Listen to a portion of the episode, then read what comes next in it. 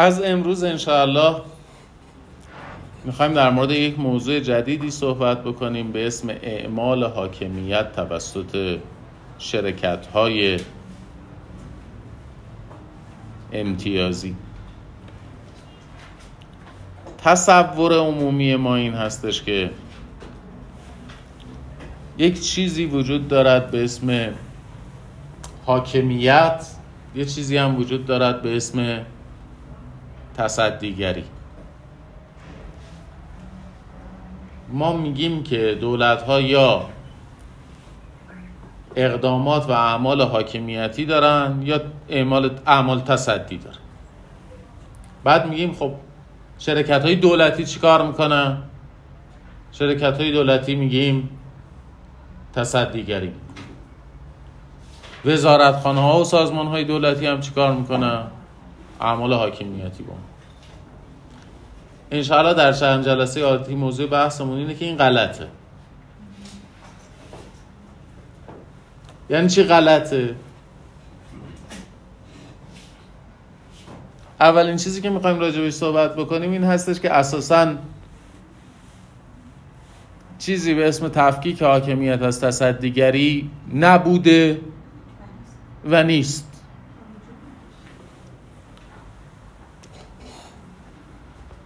یعنی می‌خوام بهتون نشون بدم که این جمله حاکمیت و تصدیگری از کجا اومده؟ چرا اومده؟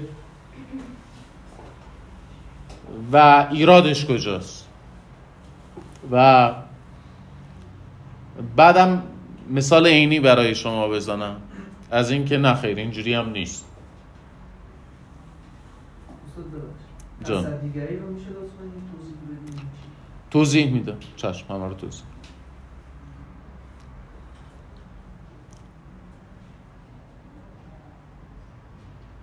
چیزی هم که باعث شد من به این قضیه فکر بکنم یک مقاله ای بود از پروفسور جانت مکلین به اسم Transnational Corporations Lessons for Today. من خیلی مدیون این مقاله یکی به خاطر همین که ایشون تو اون مقاله برمیگرده میگه این تصدیگری و حاکمیت یه تفکیک لقیه تعبیری که به کار می‌بره اینه که تفکیک لقیه یکی دیگه این که ایشون یه جمله درخشانی داره برمیگرده میگه نظم بین المللی قرن بیستم بر میراث استعماری قرن 19 هم استواره. بعد اونجا ارجاع میده به پروفسور کاسکینیمی. و اگر وقت کردید و دوست داشتید کاسکینیمی بخوانید. خیلی خوبه. کتاب Gentle Civilizer کاسکنیمی رو بخونید. کلا هرچی ازش گیر آوردید بخونید. کاسکنیمی Gentle Civilizer. من کتاب ندیدم. که اون حرفی رو که جمهوری اسلامی که اون حرفی رو که ضد امپریالیستا می‌خوان بزنن و نمی‌تونن بزنن اینقدر علمی زده باشه. واقعا ندیدم. بسیار کتاب درخشان است. خب. برسیم به موضوع بحث خودمون. ما معمولا اعتقادمون این هستش که دولت یک قدرت حاکمی است که اختیارات حاکمیتی داره. ولی در عین برخورداری از اختیارات حاکمیتی یه شخص حقوقی هم هست. بنابراین مثل باقی اشخاص جامعه می‌تونه معامله بکنه یا رفتارهای مشابه با افراد داشته باشه. در واقع گفتن اعمال تصدی اعمالی هستش که دولت مشابه سایر افراد جامعه انجام میده. شما را ارجاع میدم به قانون تعیین مرجع دعاوی بین افراد و دولت مصوب 19 دو 1300 بوق. در 1307 این قانون تصویب شده و در اون قانون تصدیگری رو به همین ترتیب تعریف کرده. این تصدیگری در ایران حقیقت قانونی داره. گفته اعمالی است که دولت مثل بقیه افراد انجام. و عواید یا درآمدهای تصدیگری هم جز درآمدهای دولتی است.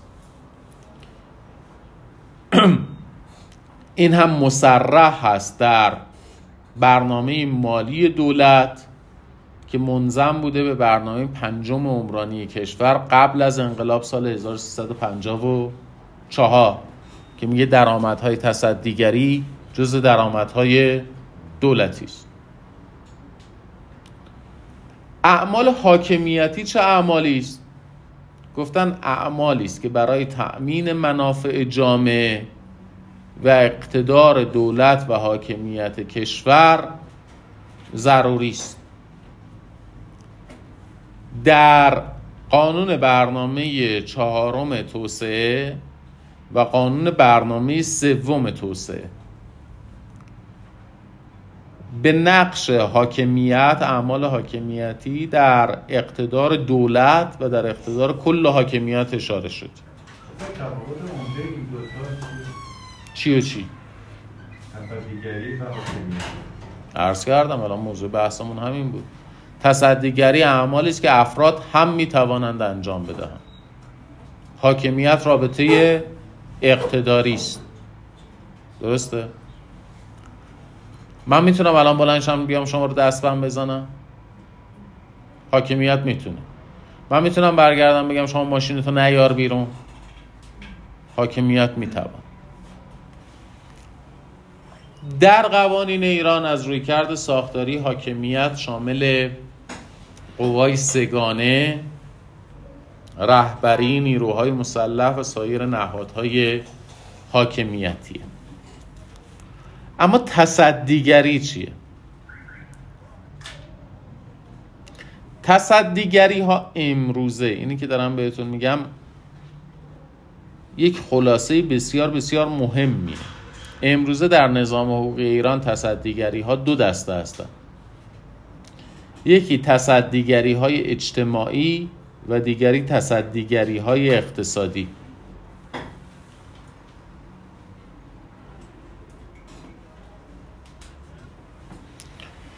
تصدیگری های اجتماعی در ماده 64 قانون برنامه سوم توسعه در ماده 135 قانون برنامه چهارم توسعه و در ماده 9 قانون خدمات کشوری تعریف شد. و تصدیگری های اقتصادی هم در ماده 64 قانون برنامه توسعه.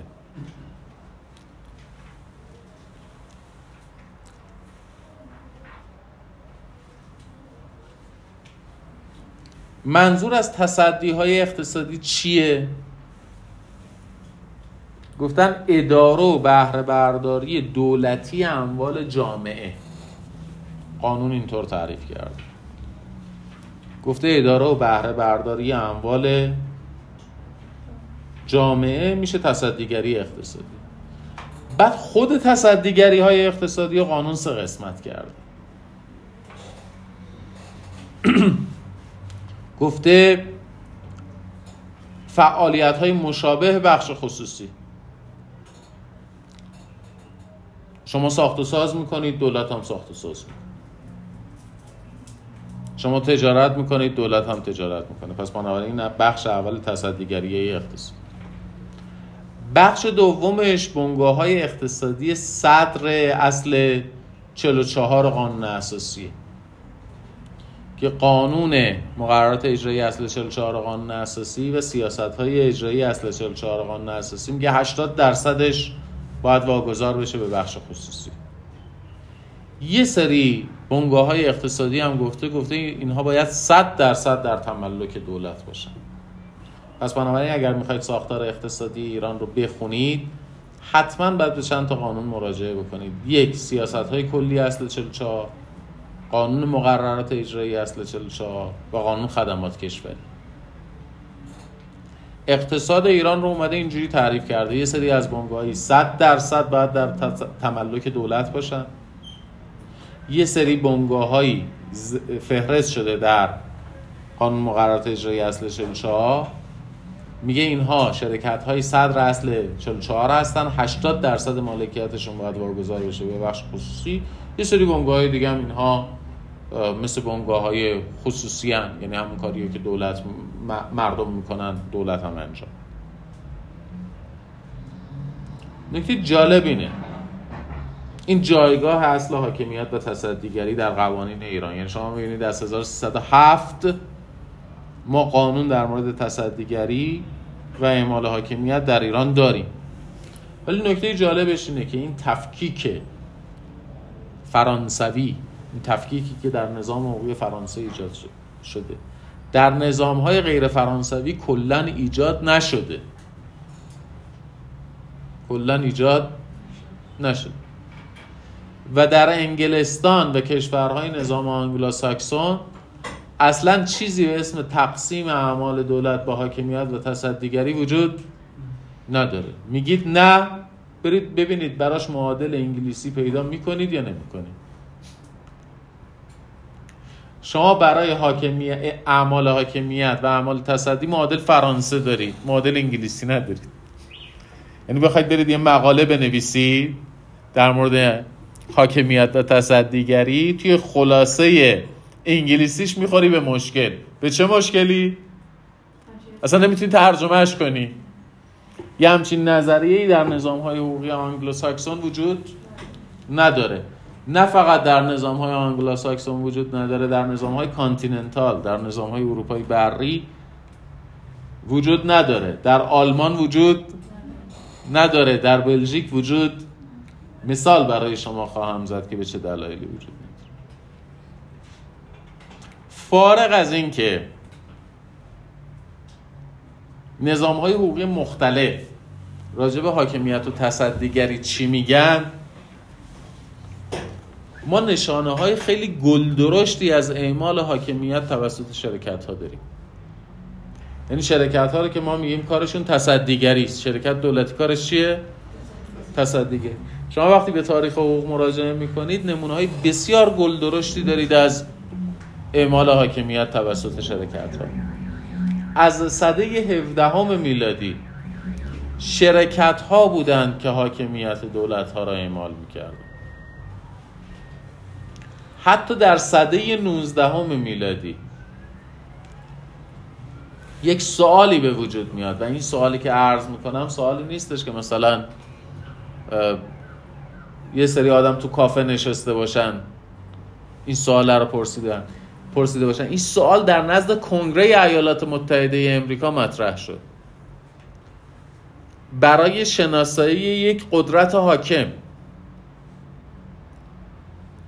این سوال مطرح شد که آیا یک نهاد خصوصی به اسم کمیته پژوهشی یا انجمن بین المللی کنگوی لئوپولد اسم یه نهادیه؟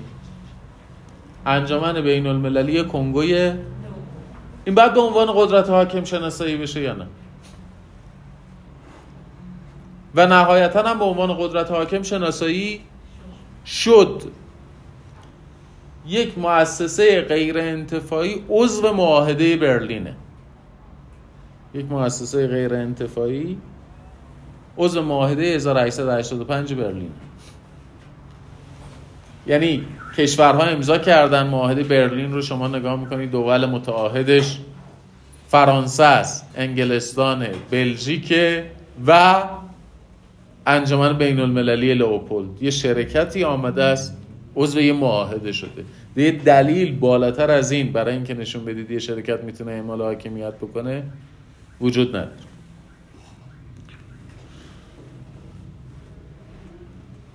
ما در یک مقطعی از تاریخ با درهمتنیدگی حاکمیت و تصدیگری مواجهیم یعنی اصلا در یک مقطعی از تاریخ چیزی به اسم تفکیک حاکمیت از تصدیگری حتی این نظریه مطرح نبوده. اگر شما امتیازنامه کمپانی هند شرقی هلند رو نگاه بکنید. VOC خب قبل از اینکه VOC تأسیس بشه در هلند در سال 1601 میلادی از 1590 یه سری شرکت هلندی تجارت می‌کردن با آسیا. بعد در 1601 اینها رو منحل می‌کنن ادغام می‌کنن. یعنی مرجر اتفاق میفته تو خود اساسنامه کمپانی هند شرقی هلند تصریح شده که تأسیس شرکت جدید و ادغام شرکت های قبلی بر اساس اختیارات و اقتدارات حاکمیتی تایید و تنفیذ شده. یعنی تأسیس شرکت هم مبتنی بر اختیارات حاکمیتی است. حتی در بریتانیا قاعده ممنوعیت تأسیس شرکت. بدون اخذ امتیازنامه دولتی در سده 18 میلادی هم وجود داشته. در بریتانیا در 1720 یک قانونی به تصویب می‌رسه به اسم قانون بابل. بر اساس قانون بابل شما اگر شرکت تأسیس می‌کردی بدون اجازه پادشاه مرتکب عمل کیفری شده بودی جرم تلقی می‌شد و مجازات می‌شد. تا پیش از پیدایش شرکت های ثبتی در 1820 در ایالات متحده امریکا از 1600 میلادی از بله. از 1600 میلادی تا 1820 میشه چند سال؟ 220 سال. 220 سال تأسیس شرکت از گرایش های حقوق عمومی بوده. و از حقوق شاهی. این یعنی جز حقوق جزا هم محسوب نمی شده جز مثلا املاک هم محسوب نمی شده جز اختیارات شاهی بوده. فرمان حاکمیتی بوده. در آلمان بیسمارک صدر اعظم آلمان معتقد بوده مسئولیت اصلی اداره مستعمرات بر عهده شرکت هاست. یعنی دولت هیچ گونه اقدامی در اداره این مستعمرات نباید انجام بده و شرکت ها باید مستعمرات رو اداره کنه چرا؟ توضیح خواهم. در هلند کوهن که پایه‌گذار کمپانی هند شرقی هلنده یه جمله معروفی داره میگه تجارت بدون جنگ و پرداخت هزینه جنگ بدون تجارت امکان پذیر نیست. در سده 17 میلادی کمپانی هند شرقی بریتانیا بدهی های خودش رو به حکام محلی هند پرداخت نمی کرده به استناد اینکه من قدرت حاکمم. این شرکت دای حاکمیت داشته. 75 درصد سرزمین هایی که بریتانیا در جنوب صحرای آفریقا فتح می‌کنه توسط شرکت ها فتح میشه. نه توسط ارتش بریتانیا. و حقوقدان ها یک سری استدلال هایی مطرح می‌کردن دلایلی می آوردن در خصوص اینکه چرا شرکت ها می توانند اعمال حاکمیت بکنند. که این دلایل به ویژه در نزد ایالات در نزد کنگره ایالات متحده امریکا اقامه میشه. در خصوص همین انجمن بین المللی کنگو. ماجرا چی بوده؟ در سده 19 هم لئوپولد پادشاه بلژیک یک مؤسسه ای تأسیس می‌کنه به اسم انجمن بین المللی کنگوی لئوپولد. که این شرکت مستعمرات کنگو رو در مستعمرات بلژیک رو در کنگو اداره می‌کرده. و بعدا لئوپولد پادشاه بلژیک از ایالات متحده امریکا می‌خواد که این انجمن رو این شرکت رو به عنوان قدرت حاکم شناسایی کنه به عنوان یه دولت شناسایی کنه. دقت بکنید. نمیگه به عنوان مستعمره بلژیکا. میگه خود این شرکت رو به عنوان قدرت حاکم شناسایی کن. و جالبه که وکیل می‌گیره. برای اینکه این شرکت شناسایی بشه به عنوان قدرت حاکم و اون وکلا سه تا کیس مثال می‌زنن که اساسا هیچ ایرادی هم نداره که شرکت ها اختیارات حاکمیتی داشته باشن و به عنوان قدرت حاکم شناسایی بشن. مریلند لیبریا و کنگو. این سه تا مثال رو مطرح می‌کنن در نزد کنگره امریکا. حالا چرا مریلند رو مثال می‌زنم مریلند خودش یکی از ایالات ایالات متحده امریکاست. از 1632 بچه ها تا 1778 میلادی مریلند یک کشوری است که توسط یک خانواده به اسم بالتیمور اداره میشه به عنوان ملک خصوصی. و جالب اینه که امتیازنامه انحصاری مریلند رو پادشاه بریتانیا به یه شخصی داده بوده به اسم به نام لورد بالتیمور داده بوده. و جیمز اول پادشاه بریتانیا علاوه بر امتیازی که به خانواده بالتیمور داده بوده به عنوان قدرت حاکم به یه سری شرکت ها هم اختیارات حاکمیتی داده بوده. از جمله شما اگر امتیازنامه 1606 ویرجینیا رو نگاه کنی به شرکت لندن و شرکت پلیموس هم اختیارات حاکمیتی داده. یعنی این شرکت ها در آمریکای شمالی اختیارات حاکمیتی اعمال می‌کرد پس ما لیبریا رو داریم که لیبریا توسط یک خانواده به عنوان ملک شخصی اداره می شده و اون خانواده حاکم محسوب می شدن در مریلند. در 1820 در 1820 آمریکا. در 1820 یک نهاد خصوصی شکل می‌گیره در امریکا به اسم جامعه استعماری آمریکایی. اینا بردگان آزاد شده بود. این اعضای جامعه استعماری آمریکایی مهاجرت می‌کنن میرن سیرالئون و تا 1840 هی اونجا زمین می‌خرن. و در 1840 زمین هایی که در تملک جامعه استعماری آمریکا بوده اینقدر زیاد میشه که اینا به استناد کنترل موثر شروع می‌کنن وضع مقررات مالیاتی و عوارض گمرکی. و یک کشوری تأسیس می‌کنن به اسم لیبریا. یعنی لیبریا ملک یک شرکتی بوده به اسم جامعه استعماری آمریکایی. و کنگره امریکا به عنوان قدرت حاکم اینا رو شناسایی می‌کنه. خود وضعیت کنگو هم همینجوری بوده. یعنی کنگوی بلژیک رو چه کسی اداره می‌کرده؟ شرکت انجمن بین المللی کنگو. و جالب اینه که کنگره امریکا این استدلالا رو میپذیره. چه در مورد مریلند چه در مورد لیبریا و در 22 آوریل 1884 کنگره ایالات متحده امریکا انجمن بین المللی کنگو رو به عنوان قدرت حاکم شناسایی می‌کنه. دقت کنید نمیگه کشور کنگو رو شناسایی کردم. نمیگه دولت کنگو رو شناسایی کردم. میگه من این شرکت رو به عنوان قدرت حاکمه سرزمین کنگو شناسایی کردم. ولی امروزه ما باورمون این هستش که شرکت ها حاکمیت ندارن. و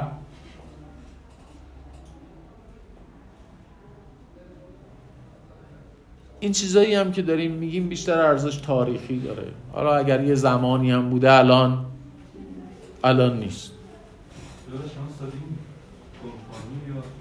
شرکت بندادن که تو قطر مثلا توی عربستان اطراف مکه وقتی میدیم بیشتر اون هتل مال بندادنه بله. اینا جهانی هم که حمله شد دست داشتن نقش داشتن. و ایشون قدرتشون اجازه نداد دولت عربستان پادشاهی عربستان اینا قدرت پیدا کنن. اینا قدرتشون رو بردن تو قطر و این اتفاق هم تو افغانستان افتاد. یعنی این گروه طالبانی که الان اومدن اینجا حاکم شدن نشد گرفته از همون کمپانی این شرکت بن دادن. بله. امروزه هم ما مصادیق از مناسبات در دو مورد ما مصداق داریم یک مناسبات بین قدرت حاکم و شرکت ها. و من در مورد مناسبات حقوقیشون دارم صحبت می‌کنم. امروزه جهان در عرصه حقوق بین الملل سرمایه گذاری خارجی با یه چالشی مواجه شده به اسم MNE مولتی نشنال نشنال انترپرایز بنگاه های اقتصادی دولتی فراملی. شرکت پتروبراس برزیل. یکی از بزرگترین شرکت های نفتی. شرکت گازپروم روسیه. شرکت پتروناس مالزی. شرکت های CNPC, CNOOC و سینوپک چین. شرکت ONGC هند. اینا همه شرکت های ملی فراملی دولتی هستند جلوتر خواهیم دید که اصلا لازم نیست شما به مناسبات شرکت های دولتی و قدرت حاکم بپردازید. مصداق عینی وجود دارد از اختیارات حاکمیتی شرکت های دولتی. عرض کردم قبلا خدمت شما. اختیارات رئیس منطقه آزاد مساویس با اختیارات رئیس جمهور و مدیر عامل شرکت. قانون مناطق آزاد تصریح داره منطقه آزاد سازمانی است که در قالب شرکت تأسیس می شود و مدیریت آن با مدیر عامل. نیروی انتظامی در مناطق آزاد زیر نظر کی عمل می‌کنه؟ مدیر عامل یه شرکت. اداره مالیات زیر نظر کی کار می‌کنه؟ مدیر عامل یه شرکت. همین. شما اگر بخواید حقوق بیمه بخونید باید برید آینامه های کجا رو بخونید؟ آینامه های شرکت های بیمه تحت آینامه کی عمل می‌کنه؟ بیمه مرکزی. ما قانون تأسیس شرکت بیمه مرکزی داریم. یعنی چه کسی قانونگذار است در صنعت بیمه؟ یه شرکت. یه شرکت. چه کسی به تخلفات رسیدگی می‌کنه؟ اجازه وضع مجازات داره. یه شرکت. یه شرکتی هست که اگر شما از دستورالعملهاش تبعیت نکنید بر اساس اصلاحی قانون مبارزه با قاچاق کالا و ارز شما قاچاقچی محسوب میشید شرکت بیمه مرک... شرکت بانک مرکزی. بانک مرکزی شرکت و شما اگر دستورالعملاش تبعیت نکنید قاچاقچی محسوب میشید. شرکت ها در با اهدافشون میگه یعنی هر شرکتی نمی‌تونه هر کاری بکنه. اون شرکت که مثلا بانک مرکزی در اساس مسائل مالی. بله ولی سوال این هستش که سر خط رو گم نکنیم.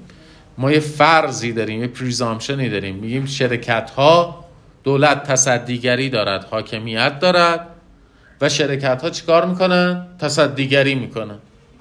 من میگم مثلا مثال های تاریخی رو بذاریم کنار مثال های بین المللی هم بذاریم کنار. تو مملکت خودمون قانون ساری و جاری داریم. شرکت چیکار می‌کنه؟ اعمال حاکمیت می‌کنه. دیگه سراغ داری؟ شرکت ملی نفت. قبل از اصلاح اساسنامش قبل از اصلاح اساسنامه. شرکت شاپرک. دستگاه پوز. اعمال حاکمیت می‌کنه. اختیارات حاکمیتی داره.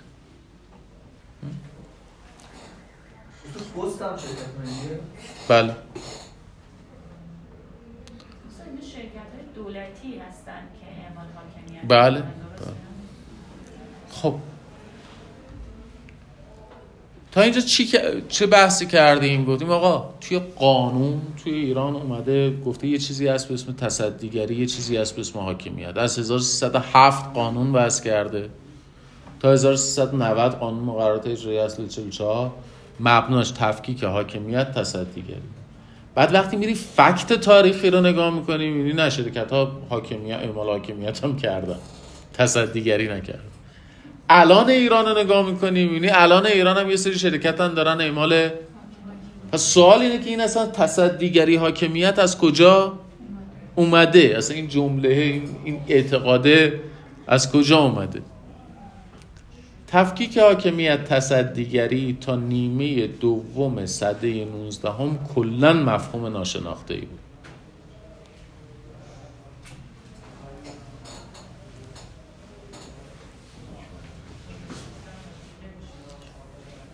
و شرکت ها اقتدارات حاکمیتی هم داشتن. این تفکیک اولین بار در کجا به وجود اومد؟ در فرانسه. ولی در خود فرانسه هم. تا دهه 1720 میلادی دولت دوست داشت یه سری شرکت امتیازی تأسیس بشن و مستعمرات فرانسه توسط این شرکت ها اداره بشن. اما بعد از تصویب قانون اساسی در فرانسه یعنی بعد از انقلاب کبیر فرانسه خوب دقت کنید. تفویض اختیارات حاکمیتی به اشخاص خصوصی ممنوع شد در فرانسه.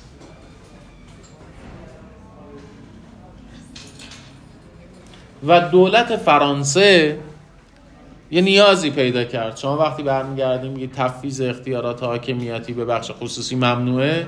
باید تعیین کنی. بخش خصوصی کجاست؟ بخش دولتی کجاست؟ درسته؟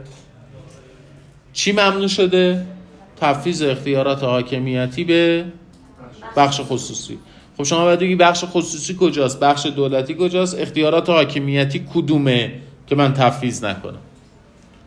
نتیجتا این نیاز به وجود اومد در فرانسه که بخش دولتی از بخش غیر دولتی کاملا تفکیک بشه. پس سوال چی بود؟ نیاز چی بود؟ تفکیک بخش دولتی از بخش غیر دولتی در فرانسه. برای اینکه بتونن بخش دولتی رو از غیر دولتی تفکیک کنن سه تا نظریه ارائه شد در سه بازه زمانی متفاوت. یعنی سه تا معیار دادن سه تا چاقو دستشون گرفتن سه بار تلاش کردن بخش خصوصی از دولتی جدا بکنن. یک با نظریه دولت مدیون. دولت مدیون. یک با نظریه دولت مدیون. یعنی سه تا ملاک دادن در سه بازه زمانی مختلف برای تفکیک بخش دولتی از بخش خصوصی. هی دارم تکرار می‌کنم. سوال اصلی چی بود؟ تفکیک بخش دولتی از خصوصی. چرا؟ چون قانون اساسی فرانسه می‌گفت تفیز اختیارات حاکمیتی به بخش, دولت، به بخش خصوصی ممنون یک نظریه دولت مدیون. سه. اول سه رو میگه. یک نظریه دولت مدیون سه نظریه خدمات عمومی. قدیمی ترینش چیه؟ نظریه دولت مدیون. جدیدترینش؟ دو. نظریه حاکمیت تصدیگری. دقت بکنید یعنی نظریه حاکمیت تصدیگری در فرانسه هم حتی به عنوان اصل مطرح نمیشه. اصلا خود نظریه حاکمیت تصدیگری نظریه اصلی نیست. یه روش پیشنهادیه. مسئله اصلی تفکیک حاکمیت از تصدیگری. مسئله اصلی تفکیک دولت از بخش غیر دولتیه. میگن اول با چه معیاری این کار انجام بدیم با نظریه دولت مدیوم بعدا نظریه حاکمیت تصدیگری مطرح میشه. بعدا هم نظریه دولت مدیون رو کنار می‌ذارن هم نظریه حاکمیت تصدیگری رو و نظریه خدمات عمومی رو انتخاب می‌کنن. یعنی در فرانسه هم نظریه حاکمیت تصدیگری نظریه است منسوخ. دقت بکن حالا ما چقدر بدیهی تو نظر خودمون گرفتیم؟ که معلومه که اصلا اعمال دولت یا تصدیگری یا حاکمیت ولی خود نظریه حاکمیت تصدیگری همین امروز که داریم صحبت می‌کنیم در فرانسه یه نظریه منسوخی است مثل نظریه دولت مدیون شما چیزی به اسم نظریه دولت مدیون شنیدی؟ نه نظریه دولت مدیون چی میگه؟ نظریه دولت مدیون سوال اصلیمون چی بود بچه ها؟ تفکیک بخش دولتی. نظریه دولت مدیون میگه رسیدگی به هر دین دولتی در صلاحیت مراجع عمومی و تابع حقوق اداری است.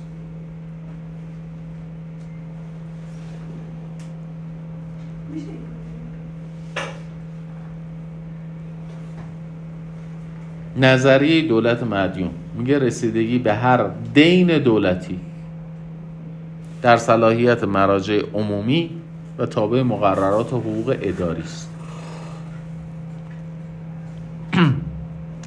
برای اینکه براتون جا بیفته یه مثالی می‌زنم. تا کی وقت داریم؟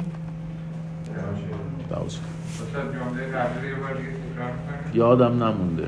نظریه دولت مدیون. رسیدگی به هر دین دولتی. در صلاحیت مراجع عمومی و تابع حقوق اداری است. یه مثالی براتون می‌زنم قشنگ جا بیافته براتون. بچه تصادف خودرو رسیدگی به تصادفات خودرو تابع چه مقرراتی است؟ مطمئنی؟ همیشه؟ رسیدگی به تصادفات یعنی خود آره. دو تا ماشین به هم دیگه زدن اینجا وسط خیابون.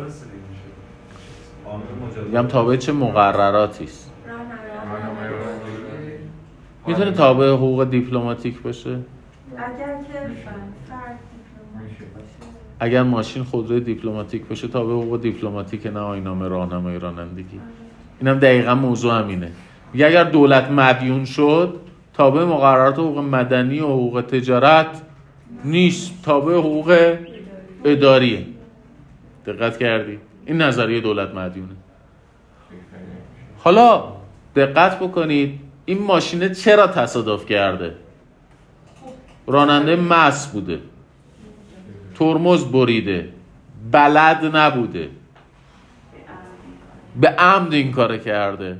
ولی خودرو که دیپلماتیک باشه صرف نظر از اینکه منشأ تصادف چی باشه تابع حقوق دیپلماتیکه.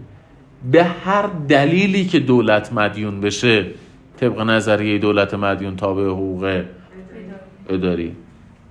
یعنی مثلا عرض بکنم خدمتتون که یک وزارتخانه ای میره برای کارمنداش از همین کیوسک سر خیابون آدامس می‌خره. پولشو نمیده. در نظریه دولت مدیون تابع مقررات حقوق اداریه دقت در صلاحیت دادگاه هم نیست رسیدگی بهش. جان. استاد این تقسیم بندی که فرمودین این برای تفکیک بخش دولتی از خصوصیه دیگه. بله. یعنی توی نظریه دولت مدیون اومده برای تفکیک بخش دولتی از خصوصی فقط به دین اون نهاد توجه داشته. در واقع اینجوری میگه. ببین میگه که ما تفکیک می‌کنیم بخش دولتی رو از خصوصی برای دو کار. یکی این که تشخیص بدیم چه نهادی به تخلفات دولت رسیدگی می‌کنه و دوم اینکه چه قانونی بر تخلفات دولت حاکمه. بسم ای تعالی. الان در فرانسه هم همینجوریه. بسم ای تعالی. دادگاه ها صلاحیت رسیدگی به تخلفات دولت رو ندارن. و قانون حاکم بر رفتار دولت هم حقوق اداریه. هنو- هنوز هم همینجوریه در فرانسه. ایران هستش دیگه نه. چون نه. نه. نه.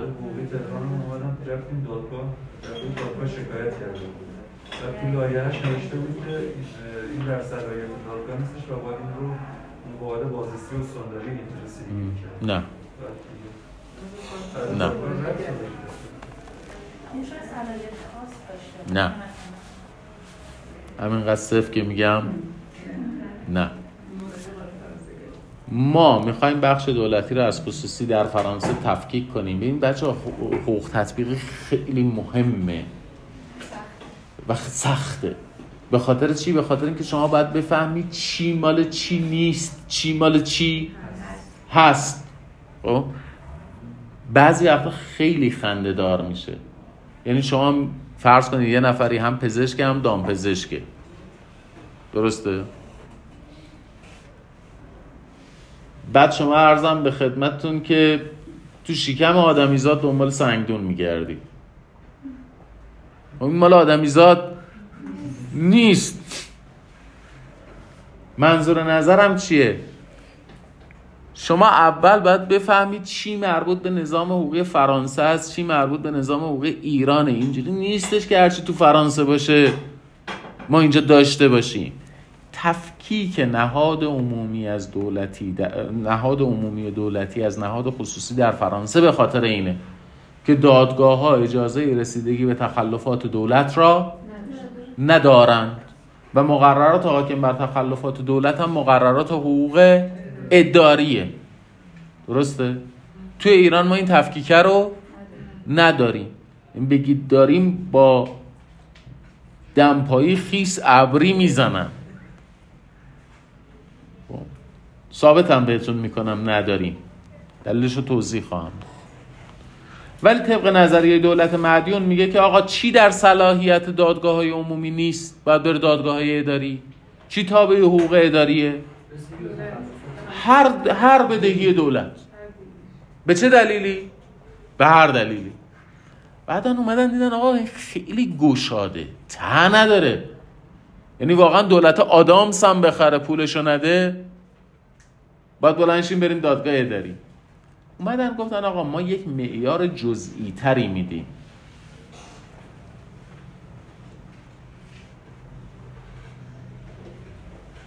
یک معیاری رو مطرح کرد هانری دوپانزی.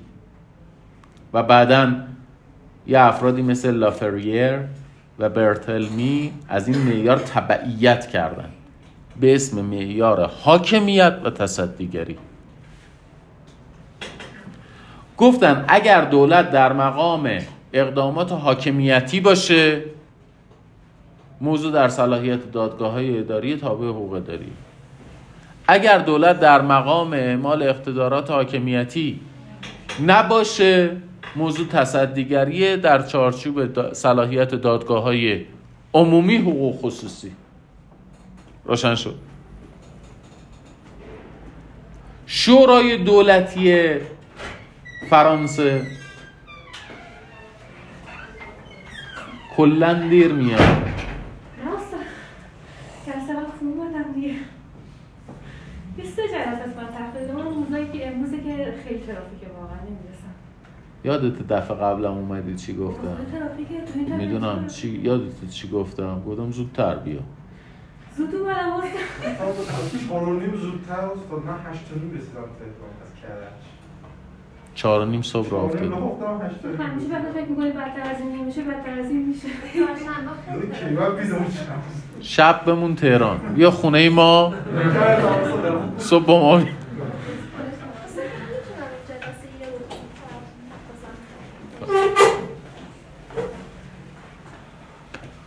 اومدن گفتن اگر دولت در مقام اعمال اقتدارات حاکمیتی باشه موضوع در صلاحیت دادگاه اداری تابع حقوق اداری. اگر دولت در مقام تصدیگری باشه موضوع در صلاحیت دادگاه عمومی تابع حقوق خصوصی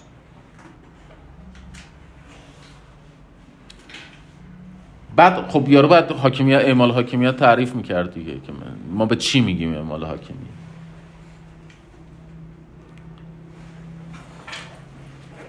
معیار خوشگلی ارائه داد. تعریف خوشگلی ارائه داد.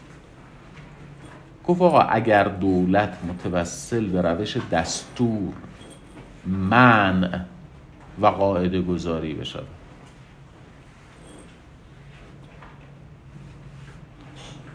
اگر دولت متوسل به روش دستور من و قاعده گذاری بشود. این اعمال حاکمیت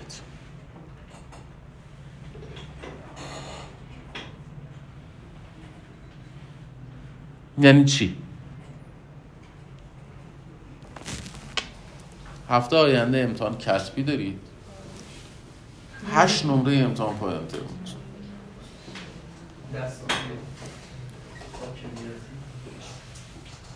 شما میگید نه فلان.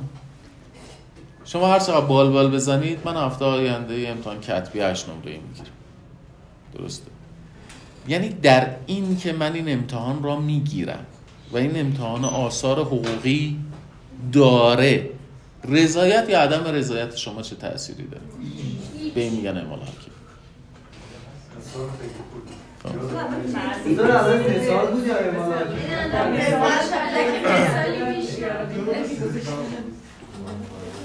نه ولی در دو سه هفته آینده منتظر یک امتحان سختی باشید. یعنی یا هفته بعدش یا هفته بعدش. یک, امتحان سنگینی میپرس تو ایران هر روز امتحان سنگ نه اونو.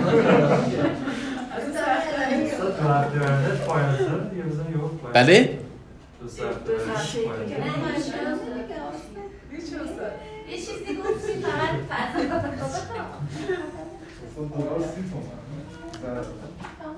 شما تا ده تیر تشریف میارید سر کلاس. برنامه امتحانا مگه اومده؟ چند؟ خیلی خوب. 26 م تا 26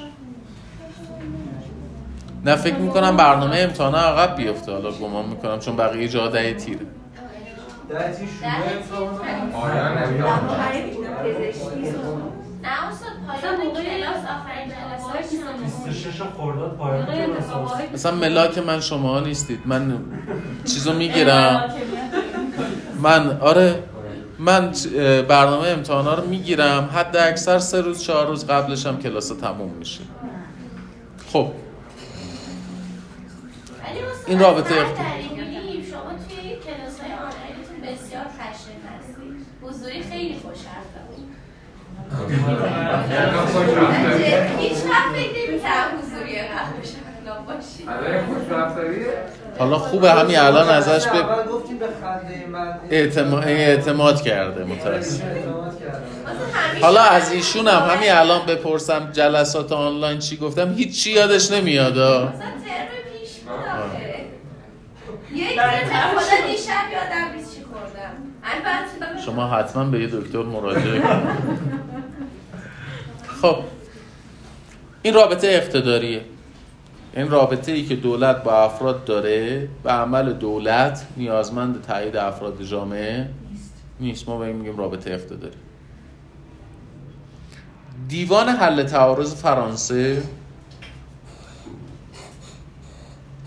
معذرت می‌خوام. شورای عالی دولتی اومد نظریه حاکمیت تصدیگری رو جایگزین کی کرد؟ چی کرد؟ نظریه دولت مدیون.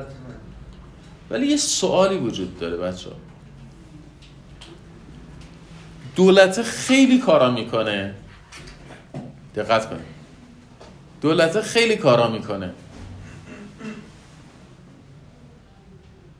که رابطه اقتداری نیست. ولی مردم هم اون کارا رو انجام نمیدن یعنی چی؟ من میام برمیگردم سر کلاس میگم آقا هفته آینده امتحان 8 نمره اینجوری. این رابطه اقتداری. دانشگاه برمیگردم میگه فلان تاریخ امتحانه رابطه اقتداری. میگه آقا این تعداد غیبت بکنی حذفت می‌کنم این رابطه اقتداری. تا اینجا مشکلی نداری. این دستگاه پوزی که توی طبقه همکف گذاشته چیه؟ اینم رابطه اقتداریه. یعنی گفته هر کدومتون مثلا کلاستون تموم شد برید دم دستگاه پوز. این اتوبوسه که می‌ذاره دانشجوها رو و مراجعین رو از پایین برمیداره می‌بره بالا. این چیه؟ اینم به زور شما رو سوار اتوبوس می‌کنه. داره یه سری چی میده؟ سرویس میده. یه سری خدمات داره ارائه میده.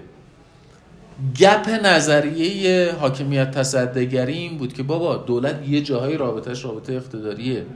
یه جاهایی هم رابطش اقتداری نیست ولی مثل بخش خصوصی نیست. دولت مدرسه می‌سازه. خدم آها. همین باعث شد که یه نظریه مطرح بشه به اسم نظریه خدمات عمومی. و دیوان حل تعارض فرانسه اومد نظریه خدمات عمومی رو در یک رأی به اسم رأی بلانکو جایگزین نظریه حاکمیت تصدیگری کرد. چی بود قضیه؟ شرکت دخانیات فرانسه یه بچه ای با یه دونه از این واگناشون تصادف می‌کنه میمیره. بابای بچه میاد استدلال می‌کنه آقا واگنداری و دخانیات تولید کردن که فعالیت حاکمیتی که نیستش که. پس بنابراین جبران خسارتش مثل یه تصادفه. مثل هر تصادف دیگه. دیوان حل تعارض فرانسه برگشت گفت نه تأمین دخانیات جزء خدمات عمومی است. پس بنابراین رسیدگی بهش در صلاحیت دادگاه های اداریه تابع حقوق اداریه. امروزه چه نظریه‌ای در فرانسه مورد پذیرش قرار گرفته؟ نظریه خدمت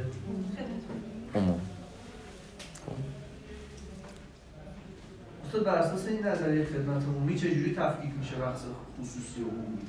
دولت و بخش خصوصی یعنی میگه دولت اونیه که خدمات عمومی میده بخش خصوصی اونیه که خدمات خدمات عمومی نمیده. بعد خدمات عمومی رو تعریف می‌کنه. میگه یک دو سه چهار اینا خدمات عمومی. بخش خصوصی فکر کنم منافعی نداره که خدمات انجام آره منافعی نداره. ولی نکتهش سر اینه. قانون میاد تعریف می‌کنه. میاد میگه که آقا اینا خدمات عمومی. یعنی میگه اعمال اقتدارات حاکمیتی خدمات عمومیه ارائه آموزش عمومی بهداشت عمومی خدمات عمومیه زیر ساختای حیاتی خدمات دستوری چطور؟ اون رو هم اون اعمال حاکمیت. نه بر اساس این نظریه خدمات عمومی بله. دولت وقتی مثلا بر اساس این نظریه سوم دولت وقتی میاد یه قانون گذاری یه مرد یه قاعده گذاری انجام میده این رو میاد در قالب خدمات عمومی بله. تبدیل یعنی بله. این جزئی از زیرشاخه از خدمات بله. عمومی مثلا وظایف حاکمیتی رو خدمات عمومی تلقی می‌کنن یعنی میگن خدم وظایف حاکمیتی خدمات غیر تجاری مثل آموزش پرورش مثل بهداشت مثل حمل و نقل. الان تو آلمان اعلام کردن که چون سوخت گرون شده هر کسی می‌تونه ماهانه 9 یورو بده نامحدود از حمل و نقل عمومی استفاده کنه. خب؟ این خدمات غیر تجاریه. زیر ساخت منحصر به فرد. یعنی چی؟ یعنی فرض بکنید یک زمانی تلگراف چیزی نیستش که همه در دسترسشون باشه. یه زیرساخت منحصر به فردیه. تأمین تلگراف میشه جز خدمات عمومی. خب؟ ارائه بستر اینترنت. الان. الان که دیگه تلگراف مطرح نیست ولی بستر اینترنت مطرحه. بستر تأمین بستر اینترنت جز خدمات عمومی. و بخش غیر و بخش تجاری.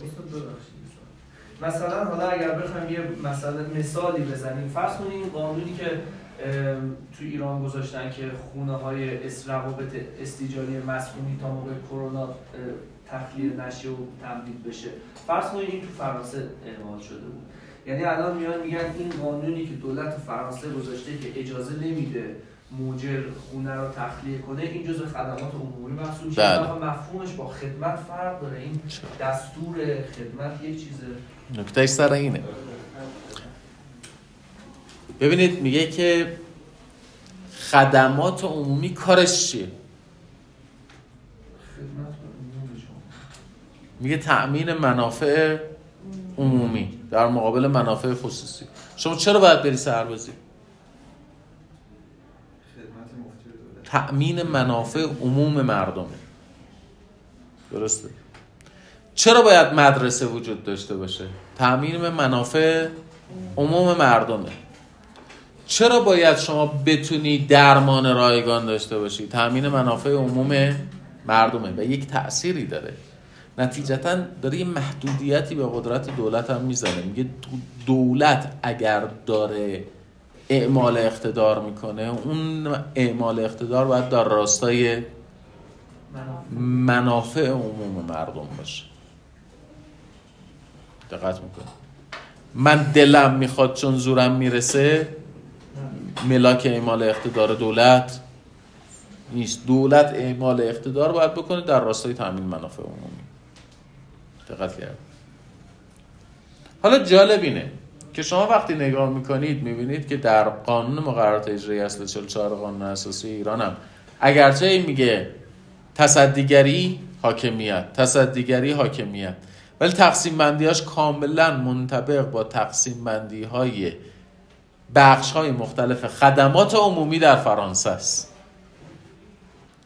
یعنی لفظه مونده لفظ حاکمیت تصدیگری مونده. ولی محتواش چیه؟ محتواش همون نظریه خدمت عمومی است. همه اینا رو دارم از این جهت عرض می‌کنم که آقا نظریه حاکمیت تصدیگری در فرانسه در صده 19 هم منسوخ شده. دقت بکنید یه نظریه به وجود اومده در یک تاریخی. در فرانسه هم در صده 19 هم منسوخ شده. ولی این جمله‌ای که گفتم با جملات قبلی که گفتم فرق می‌کرد. برگشتم گفتم در جهان تفکیک حاکمیت تصدیگری تا صده 19 هم شناخته شده نبود. از یه طرفی دارم میگم این نظریه در فرانسه چی شده؟ منسوخ شده. از یه طرف دیگه ای برمیگردم میگم همون موقعی که منسوخ شده به رسمیت شناخته شده. چی دارم میگه؟ درسته در حقوق داخلی فرانسه نظریه حاکمیت تصدیگری رو کنار گذاشت و نظریه خدمت عمومی رو جاش انتخاب کرد. اما در روابط بین المللی و در روابط استعماری به شدت از نظریه حاکمیت تصدیگری استفاده کرد. یعنی استفاده از نظریه حاکمیت تصدیگری توسط فرانسه کارکرد استعماری داشت. نه کارکرد تفکیک نهادهای حقوقی. چرا؟ فرانسوی ها می‌گفتن آقا تفیز اختیارات حاکمیتی به بخش خصوصی مجاز است یا مجاز نیست؟ می‌گفتن مجاز نیست. بنابراین برای اداره مستعمرات یه وزارتخانه ای تأسیس کردن. وزارت مستعمرات و دریانوردی فرانسه. بقیه کشورهای اروپایی مستعمراتشون رو چجوری اداره می‌کردن؟ از طریق شرکت. وقتی شما برمیگردید میگید که من حاکمیت رو از تصدیگری جدا کردم و حاکمیت رو فقط دولت می‌تواند اعمال بکنه ببینید بشینید جایی فرانسوی.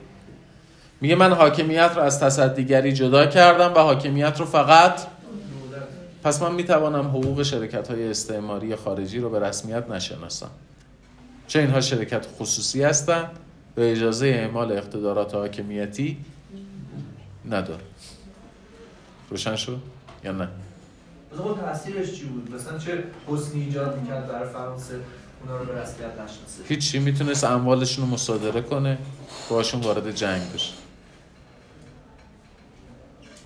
روشنه؟ هدف فرانسه این بود بله. چون سیاست گذاری بر یعنی می‌خواست که بره بجنگه با اون شرکت. بله. اموالش بله. بله.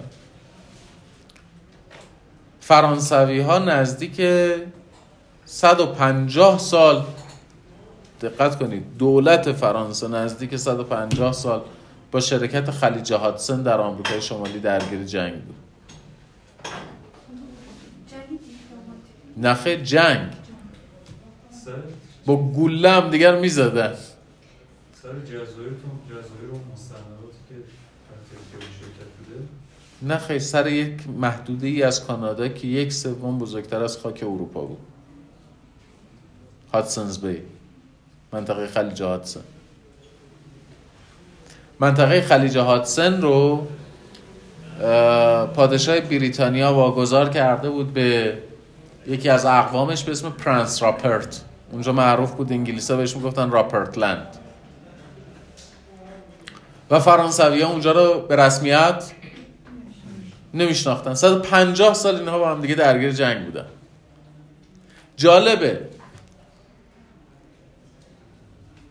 بخشی از پیمان اوترخت بین فرانسه و بریتانیا در خصوص واگذاری سرزمین های فرانسوی به شرکت هاتسنز بیه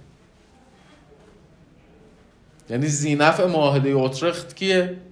شرکت هاتسنز بیه فرانسوی ها دنبال این بودن که حقوق متعلق به شرکت های امتیازی غیر فرانسوی رو به رسمیت نشناسن. این نظریه به دردشون خورد. که بیان برگردن بگن ما یه چیزی داریم به اسم حاکمیت یه چیزی داریم به اسم تصدیگری. اختیارات حاکمیتی قابل تفیز به بخش خصوصی نیست. لذاست که ما اختیارات تفیز شده به بخش خصوصی رو به رسمیت نمی‌شناسیم. گرفتید چی شد؟ تو حقوق داخلی نظریه رو گذاشتن کنار نظریه خدمت عمومی رو مورد استفاده قرار دادن. ولی در عرصه بین المللی از این استفاده کرد. حالا ببینید ما چقدر گاهی اوقات دچار اشتباه میشیم. از دید ما نظریه حاکمیت تصدیگری بدیهیات و حقوقه. اصلا هم نظریه سیاسی نیست. کاملا یک نظریه کاربردیه یعنی جز بدیهیات نیست و کاملا هم کارکردهای سیاسی استعماری داره نظریه حاکمیت تصدیگری خب.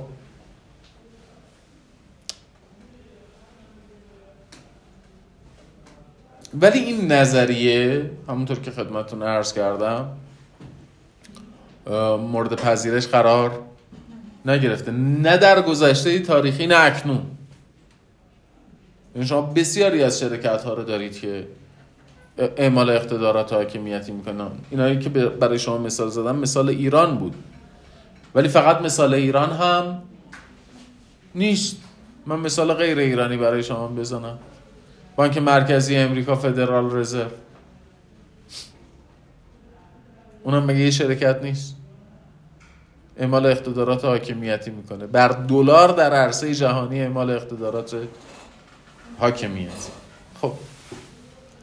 شرکت ها سرزمین ها رو می‌تونستن مثلا خرید فروشن کنن. مثلا این سرزمینی در اختیارش بوده که یه دولت دیگه واگذار کنن بله. خب.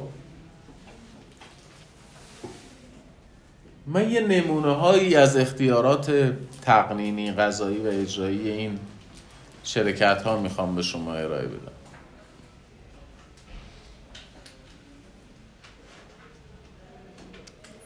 اکثر شرکت های امتیازی از اختیارات تقنینی برخوردار بودن قانون وضع می‌کردن. همین شرکت خلیج هاتسن که خدمت شما عرض کردم تقریبا مدت 200 سال دولت واقعی بخشی از آمریکای شمالی بود و پرچم داشت. امتیازنامه کمپانی هند شرقی هلند که به دست پادشاه صادر شده در واقع به دست فرماندار کل صادر شده گفته است که تصمیمات شرکت در حکم قانونه. و کمپانی هند شرقی بریتانیا نه تنها اجازه داشته قانون وضع بکنه اجازه وضع مقررات کیفری هم داشته. و مقررات کیفری هم وضع می‌کرده. اختیارات اجرایی هم داشتن یعنی اختیارات قوه مجریه هم داشتن. مثلا شرکت لندن شرکت پیلیموس. اختیار ضرب سکه داشته. اختیار وضع تعرفه گمرکی داشته. کمپانی هند شرقی هلند. انحصار تجاری داشته. یعنی هیچ کسی غیر از کمپانی هند شرقی هلند هیچ هلندی غیر از کمپانی هند شرقی هلند اجازه تجارت در هند شرقی نداشته و اساسا امپراتوری هلند رو کمپانی هند شرقی هلند به وجود میاره. محصول کار کمپانی هند شرقی است. شرکت ها اجازه مبارزه با قاچاق هم داشتن. چون از انحصار برخوردار بودن هر کسی انحصارشون رو نقض می‌کرده قاچاق تلقی میشه شرکت خلیج هاتسن مجاز بوده اموال قاچاقچیان رو مصادره بکنه. شرکت سلطنتی آفریقا کشتی های عامل قاچاق رو توقیف می‌کرده. جالبه که بدانید استقلال ایالات متحده امریکا به همین برمیگرده به همین برمیگرده شما اگر می‌خواستید کالایی رو از یک مستعمره بریتانیا. بیارید وارد بریتانیا کنید بعد گمرک می‌دادید. و اگر از یه مستعمره بریتانیا می‌خواستید یه مستعمره دیگه هم ببرید بعد گمرک می‌دادید. روشنه؟ چی؟ چرا این کارو می‌کردن؟ به خاطر اینکه قرار نبوده تجارت به نفع یک مستعمره مثبت بشه. تراز تجاری بریتانیا منفی بشه. ماجرای تی پارتی میشه؟ بله ماجرای تی پارتی چیه؟ کمپانی هند شرقی بریتانیا می‌خوره به مشکل مالی. یعنی منابع مالیش تو تجارت تریاک کاهش پیدا می‌کنه. و به منابع مالی احتیاج داشته. چون بسیاری از یعنی تقریبا 100 درصد عملیات نظامی بریتانیا رو در قاره آسیا کمپانی هند شرقی بریتانیا انجام میده. به منابع مالی احتیاج داشته تجارت دریا... تریاک هم تو رکود بوده. اینا منابع مالی احتیاج داشتن. برای اینکه بتونن ساپورت بکنن دولت بریتانیا رو و ارائه خدمات نظامی بدن به دولت بریتانیا تو آسیا. میشنن فکر می‌کنن چیکار بکنن. پارلمان بریتانیا بهشون معافیت گمرکی میده. یعنی برمیگردیم یه کمپانی هند شرقی بریتانیا اگر می‌خواد از آسیا چایی ببره آمریکای شمالی دیگه لازم نیست گمرک بده. قبلش باید گمرک می‌داده. میگه معافیت گمرکی بهشون میده که وقتی اینا چای می‌برن چه اتفاقی بیفته؟ قیمت چای پایین تر باشه بیشتر بتونن چای بفروشن درآمدشون بالاتر بره. یه دلیل دیگه هم بوده. یه سری هلندی بیشتر هلندی چای قاچاق می‌کردن آمریکای شمالی. خب اونایی که قاچاق می‌کردن چای آمریکای شمالی گمرک هم نمی‌دادن چایشون ارزون تر بود. وقتی چای رو جالبه وقتی معافیت گمرکی میدن به کمپانی هند شرقی بریتانیا چای در آمریکای شمالی ارزونتر میشه بشه یا گرونتر؟ ارزونتر. و مردم به این اعتراض می‌کنه که ارزون شده؟ که ارزون شده. یعنی اصلا مسئله چای رو بهونه می‌کنن. دو تا کشتی کمپانی هند شرقی بریتانیا رو چایشو میریزن تو دریا. که اون شبی که توی دریا میریزن معروف هستش به تی پارتی خواهش نه باعث ورشکستگی نمیشه. حرفی که می‌زنن اینه. یعنی ببینید شما دقت کنید. یه سری قاچاقچی هم دارن چای گرونتر میدن. یه نفر چایی داره قانونی وارد می‌کنه. ارزونتر. بعد قاچاقچی ها برمیگردن میگن چای قانونی بیاری تو دریا میریزیم. دقت بکنید. یعنی قاچاقچی هلندی این کارو کردن؟ بله قاچاقچی های هلندی و استقلال طلبای امریکا. اینو بونه کردن. و بعدش کنگره پارلمان بریتانیا قانون تحریم بندر بوستون رو تصویب می‌کنه. و بعدش جنگ بریتانیا و مستعمره نشین های مستعمره نشین هایی که بعدا معروف میشن به ایالات متحده امریکا شروع میشه. بله بله. بعدش هم ترتین اصلا از اینجوری شما میفرمایید استقلال امریکا یه جوری مدیون اون سودجویی اون گروه هلندیه دیگه. چون احتمالا اونا نرفتن به ارزونی کالاشون چیز کنن. این هلندی ها اومدن اونا رو مثلا اصطلاح عامه سرسیخ کردن. آقا بیاین همچین قیامی رو صورت بدیم. اینا همراهی کردن با هم دیگه. یعنی اینها می‌گفتن که ما به چیز مالیات میدیم. به دولت های مستقر در مستعمرات مالیات میدیم. به بریتانیا مالیات نمیدیم هلندی ها اینجوری می‌گفتن. هلندی ها اینجوری می‌گفتن. و مستعمره نشین های آمریکای شمالی چی می‌گفتن؟ اونا می‌گفتن ما هم به دولت بریتانیا مالیات نمیدیم چون حق رأی نداریم. No vote no tax. شعارشون این خب. یعنی اساسا همین مبارزه با قاچاق منجر به تأسیس ایالات متحده امریکاش.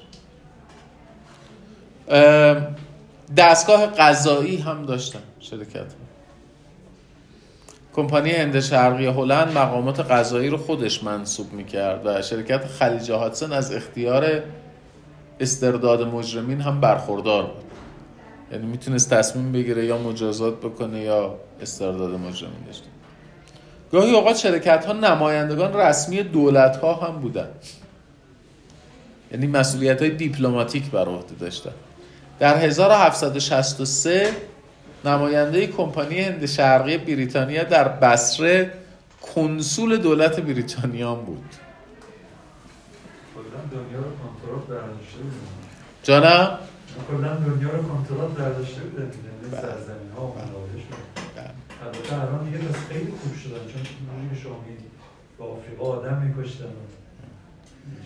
کلا استعمار از لحاظ علمی. استعمار از لحاظ علمی. به شما بگم شاید براتون عجیب باشه. از روی کرد حقوقی استعمار از گرایش های حقوق شرکت هاست استعمار از زیر مجموعه زیر فصل های حقوق چون استعمار function شرکت ها بود. نه دولت ها دولت ها از طریق شرکت ها بله. حتی در گاهی اوقات حاکمیت دولت ها و حاکمیت شرکت ها با هم دیگه تعارض پیدا می‌کرد. جمهوری هلند یعنی در واقع قدرتمندان متنفذین دولتی. در هلند ترجیح می‌دادن که دولت در امور کمپانی هند شرقی هلند دخالت نکنه.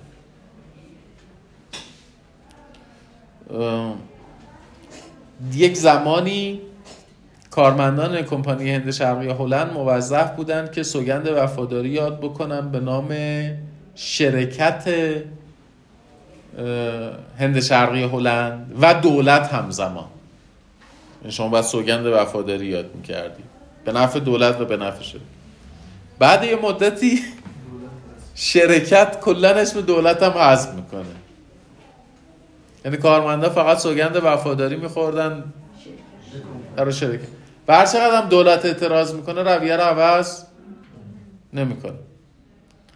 حتی کشتی های کمپانی هند شرقی بریتانیا. کشتی های کمپانی هند شرقی بریتانیا. ادای احترام به کشتی های جنگی ناوگان سلطنتی بریتانیا نمی‌کردن.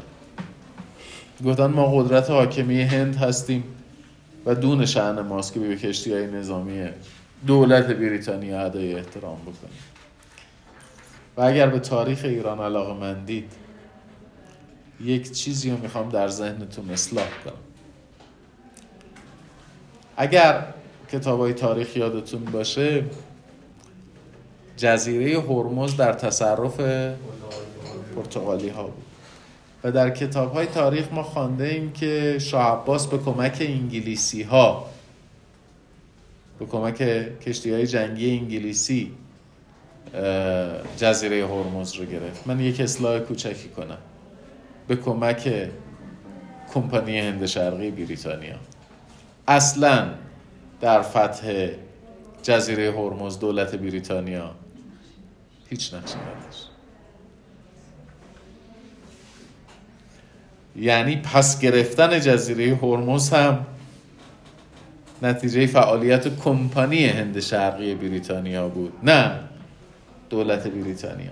یکی از دلایلی که در سرزمین هایی که سابقه استعمار دارن مستعمره بودن یا از استعمار آسیب دیدن هیچ تفاوتی بین دولت های خارجی و شرکت های خارجی قائل نیستن همینه. بدبینیشون هم نسبت به دولت خارجی هم نسبت به شرکت خارجی. به خاطر اینکه استعمار اصولا در این کشورها توسط شرکت ها انجام شده و بنابراین در سده 19 میلادی ما شاهد شدت گرفتن تعارض حاکمیت شرکت ها و دولت ها در عرصه بین المللی هستیم. مبحث بعدی که انشاءالله جلسه آینده باید راجبش صحبت بکنیم و یه مقدارم مبحث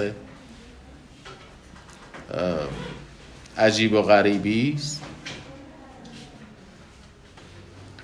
اختیارات نظامی شرکت هاست مطالبی که تدریس می‌کنید رو همراهش رو میشه برای ما بفرستید ما توی چراغ راهنمایی به کارمون. گوش می‌کنیم. ولی خب اگر یه نوشته باشه که بتونید نگاه کنید استاد یه منبع ساده و قابل فهم به ما چون معرفی مثلا کنید. یه جزوه‌ای از ولی خیلی پراکنده است. الان منظورش این بود که هرچی که من گفتم غیر قابل فهم بوده. نه. استاد خیلی تاریخ ها رو میگه. توی وایس ها اینقدر صده ها رو نوشتم قاطی کردم؟ دیگه صده 16 17 17 18 18 19 20 حالا این چندم بود؟ خیلی چیز پیچیده ای نیستش. کلا در مورد 5 صده داریم صحبت. جلسه بعد در مورد اختیارات نظامی صحبت خواهیم کرد. ولی احتمالا پایان جلسه بعد و جلسه بعدش مبحثمون خیلی سنگین میشه. در مورد مبانی نظری اعمال حاکمیت شرکت ها صحبت می‌کنیم. الان داریم فکت فقط میاریم که آقا این شرکت ها این اعمال حاکمیت ها رو کردن. هفته آینده در مورد اختیارات نظامیشون هم صحبت می‌کنیم. ولی بعد از اینکه اختیارات نظامیشون تموم شد بعد راجع به مبانی نظریشون صحبت کنیم. مبانی نظریشون یه مقدار پیچیده است. گفتی دیگه گفتم باش.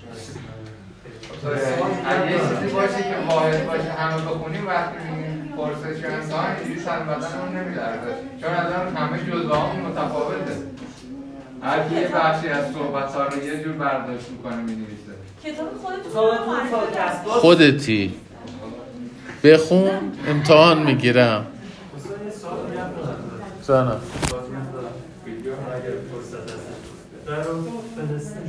تاریخ خیلی عمیق